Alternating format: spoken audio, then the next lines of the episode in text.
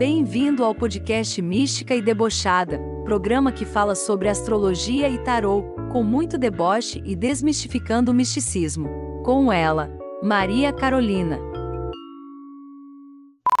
Virginiano, larga a calculadora e o Excel, por favor. Vamos lá, Virgem. Semana que vai de 29 do 8 a 4 do 4. Essa semana vai ser de vocês, assim. Por quê? Sol está em Virgem, Lua nova está no signo de Virgem. Então agora, para quem é virginiano ainda não fez aniversário, mas está prestes a fazer, é o momento de início de novo ciclo. E para quem é virginiano também já passou o inferno, o final do inferno astral e tudo mais, então é um momento muito, muito, muito bom. Traz muita sorte, traz uma energia de movimento, de traçar novos rumos, novos planos. Então assim, planeja o que você deseja fazer nesse novo ciclo. É a lua nova nova, ela é muito favorável para isso porque a gente planta na lua nova o que a gente quer colher na lua crescente. Então, faça as suas vibrações, os seus pedidos, as suas intenções agora, entendeu? E mentaliza isso e, claro, corra atrás para que você possa colher esses frutos na lua crescente. É muito legal essa atividade que tem lua nova, lua crescente assim.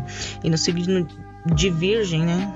Então isso é bem favorável para vocês, tá certo? Essa semana também está favorável para desfrutar atividades educacionais, sociais, afetivas, enfim, seja para conhecer uma nova pessoa, seja para desfrutar momentos agradáveis perto da pessoa com quem você já tem um relacionamento, ou os familiares, ou os amigos, ou estudar, qualquer coisa que você se propõe a fazer, vai dar tudo certo, porque realmente os caminhos estão abertos. Seja para fazer coisas simples ou tentar fazer algo mais mais complexo ou algo que você já deseja fazer faz tempo, entendeu? A, a, a tendência é que vocês tenham sucesso. Só tome cuidado, tá? Para sobrecarga de trabalho, para não acabar se sobrecarregando muito. Isso é uma coisa que para virgem significa muito, né? Porque tem aquela coisa de querer trazer tudo para si, eu dou conta, eu dou conta, eu dou conta, mas assim, cuidado para não querer dar conta de tudo e acabar de repente esgotado mentalmente, fisicamente. A tendência essa semana, essa semana e esse ano de 2022 para virgem é que não tenham grandes preocupações em relação à saúde.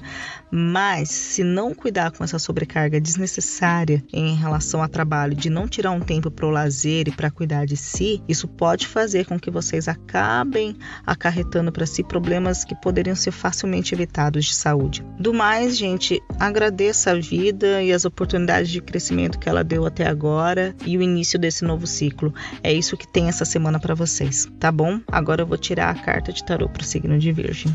Valete de paus. Essa é a carta essa semana. O valete no tarô, ele tem uma energia de início, que é o que fala, né, nessa semana do horóscopo, início do novo ciclo para vocês. Então, geralmente é uma carta que fala sobre um, uma boa notícia que vai chegar ou algo bom na vida de vocês, sobre energias renovadas, uma nova energia para iniciar novos rumos, novos planos, novos projetos. É uma carta positiva fala de iniciação, de energia de início, tá certo? Então é isso, gente. Espero que tenha feito sentido para vocês, tá bom? Até a próxima semana. Beijo.